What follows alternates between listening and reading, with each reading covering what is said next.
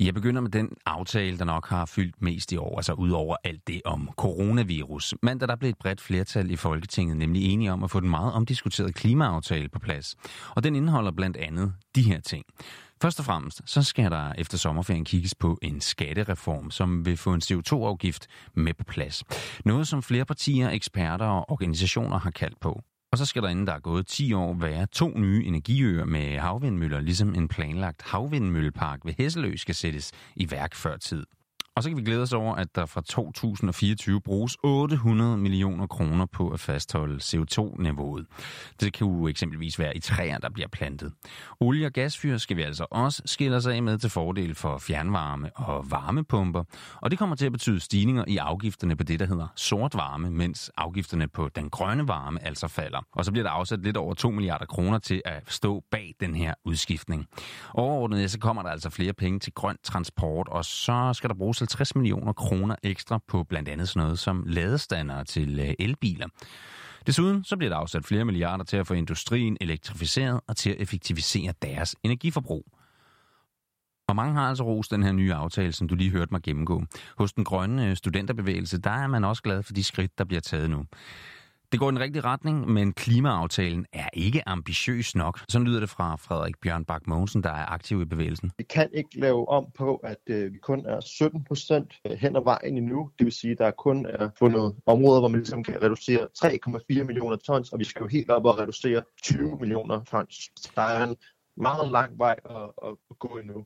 Og Frederik øh, Bjørnbak, han fortæller også, at de savner fokus på at få stoppet udvidning af eksempelvis Nordsøolie i den her aftale så er det jo fuldstændig hul i hovedet af et land, som bryster sig af at være en af øh, de grønne førerlande i verden stadig øh, producerer olie, og især nu, når olieprisen er faldet så absurd meget her under coronakrisen.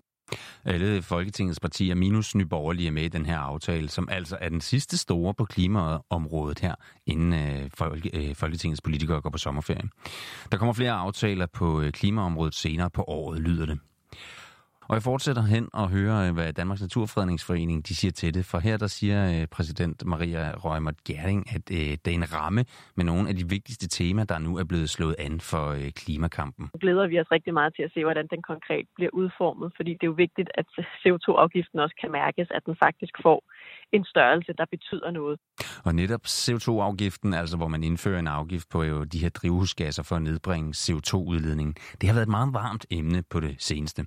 Aftalen, øh, aftalen indeholder CO2-reduktioner på 3,4 millioner ton.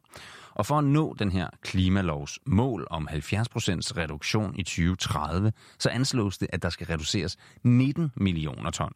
Derfor efterspørger Miljøorganisationen Greenpeace Danmark også lidt mere tempo. Det siger generalsekretær Mads Flaup Christensen. Mange af de initiativer, det er nogen, der kommer til at levere sidst i perioden, altså frem mod 2030, og der skulle vi gerne have en langt mere hvad skal man sige, lineær øh, reduktion frem mod 2030, ellers så går regnestykket simpelthen ikke op.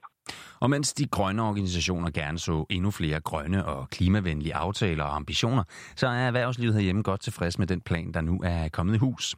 De to største erhvervsorganisationer, Dansk Erhverv og Dansk Industri, er nemlig glade for, at der i aftalen står, at selvom det skal være dyrere at udlede CO2, så skal det ikke være dyrere at drive virksomhed herhjemme. Det siger Ulrik Bang, der er klima- og energichef hos Dansk Erhverv det skal fortsat være muligt, og det skal fortsat være billigt at drive virksomhed i Danmark. Og det synes vi fremgår af aftalen, så det er positivt.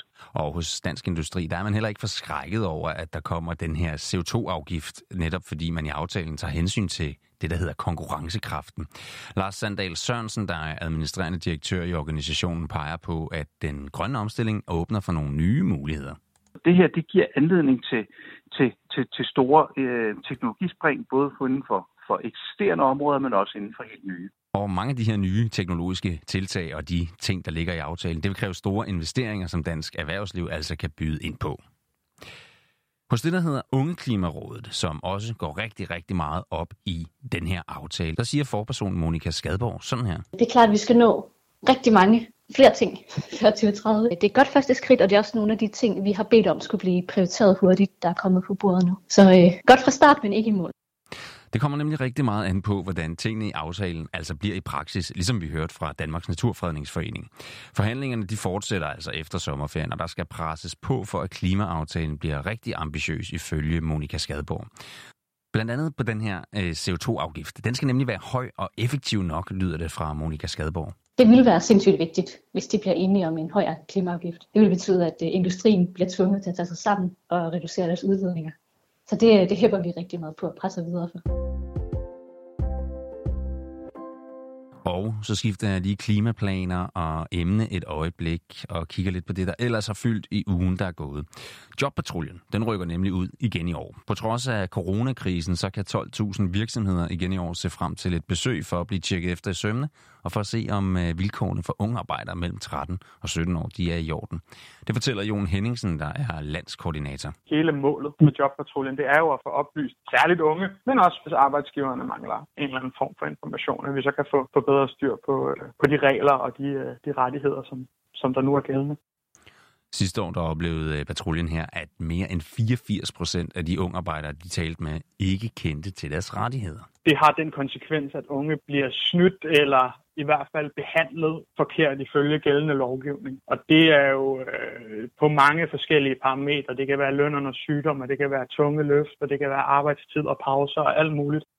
Jobpatruljen den er ejet af fagforeningerne 3F og HK. Og hvis du er i tvivl om, hvorvidt øh, det går til ude på dit arbejde, så kan du altid kontakte dem på deres hjemmeside, hvor de både har en chat og en telefonhotline, du kan tale med, hvis du gerne lige vil have tjekket vilkårene. Fremover så kan voldsramte kvinder på landets krisecenter få 10 timers gratis psykologhjælp. Men øh, det gælder altså ikke for de mænd, der er på et krisecenter. Og det er et problem, at man på den måde skældner mellem kønnene. Det mener blandt andre Lev Uden Vold, fortæller Signe Gregersen, der er sekretariatschef i foreningen. I virkeligheden er det en lille smule ejendomligt, at vi i 2020, øh, når vi taler om voldsområdet, skældner mellem biologiske køn, når vi i resten af samfundet i virkeligheden øver os meget i at tale om mennesker.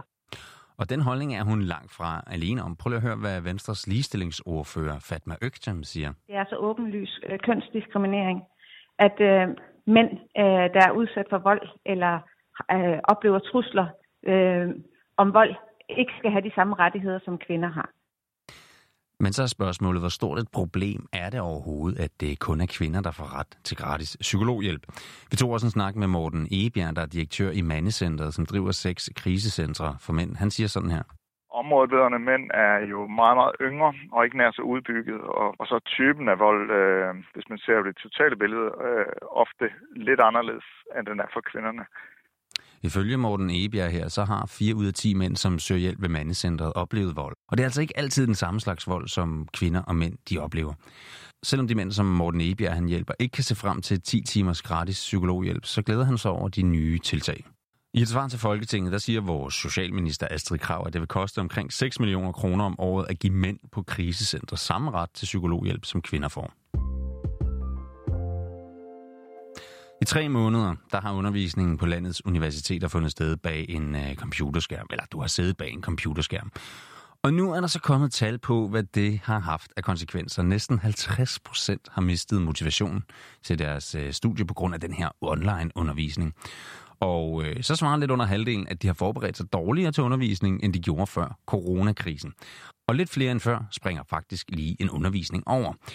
Det er Magisterforeningen, der står bag de her nye tal, og resultaterne de overrasker ikke Johan Hedegaard Jørgensen, der er formand for de danske studerendes fællesråd. Jeg har hele tiden sagt og hele tiden været bekymret for, at, at coronakrisen jo har et, et fagligt øh, altså efterslæb, og der, der er et, et kvalitetsfald. Altså simpelthen fordi, at, at den undervisning, man modtager, er øh, alt andet lige ofte ringere, øh, når den er, er online. Næsten 3.000 studerende har deltaget i den her undersøgelse, og vi har så spurgt Johan Hedegaard, om de studerende ikke også selv har et ansvar for at holde motivation og deltagelse og engagement op. Man kan ikke selv bare øh, pludselig skrue op for, for motivationen nødvendigvis. Altså, der er jo nogle ydre faktorer, der også har en betydning her. Selvfølgelig skal man da forsøge at følge med i studierne så godt man kan. Det er heller ikke universiteternes skyld, som jo heller ikke har haft en chance for at forberede sig ordentligt på den pludselige coronakrise, lyder det. Det er egentlig vores oplevelse, at universiteterne langt hen ad vejen har gjort, hvad de kunne for at sikre øh, god undervisningskvalitet. Men det er klart, det har da været en, en kæmpe udfordring, og der er et, et kæmpe efterslæb, som man skal rette op på. Udover at øh, kvaliteten i undervisningen kan være en af årsagerne, så tror Johan Hedegaard Jørgensen også, at de her resultater skyldes de personlige omkostninger, der jo også har været som følge af den her nedlukning. Man har måske været noget, der minder om nærmest totalt socialt isoleret man har oplevet undervisning, som har en meget anden form, man er vant til. Der har været en masse usikkerheder omkring eksamen, SU og alle sådan ting, som, som selvfølgelig påvirker undervisningen. Du har netop lyttet til denne uges nyhedskollektion af nyheder, der gik gennem den uge, vi netop går ud af. Vi gør det igen næste weekend. Vi høres ved.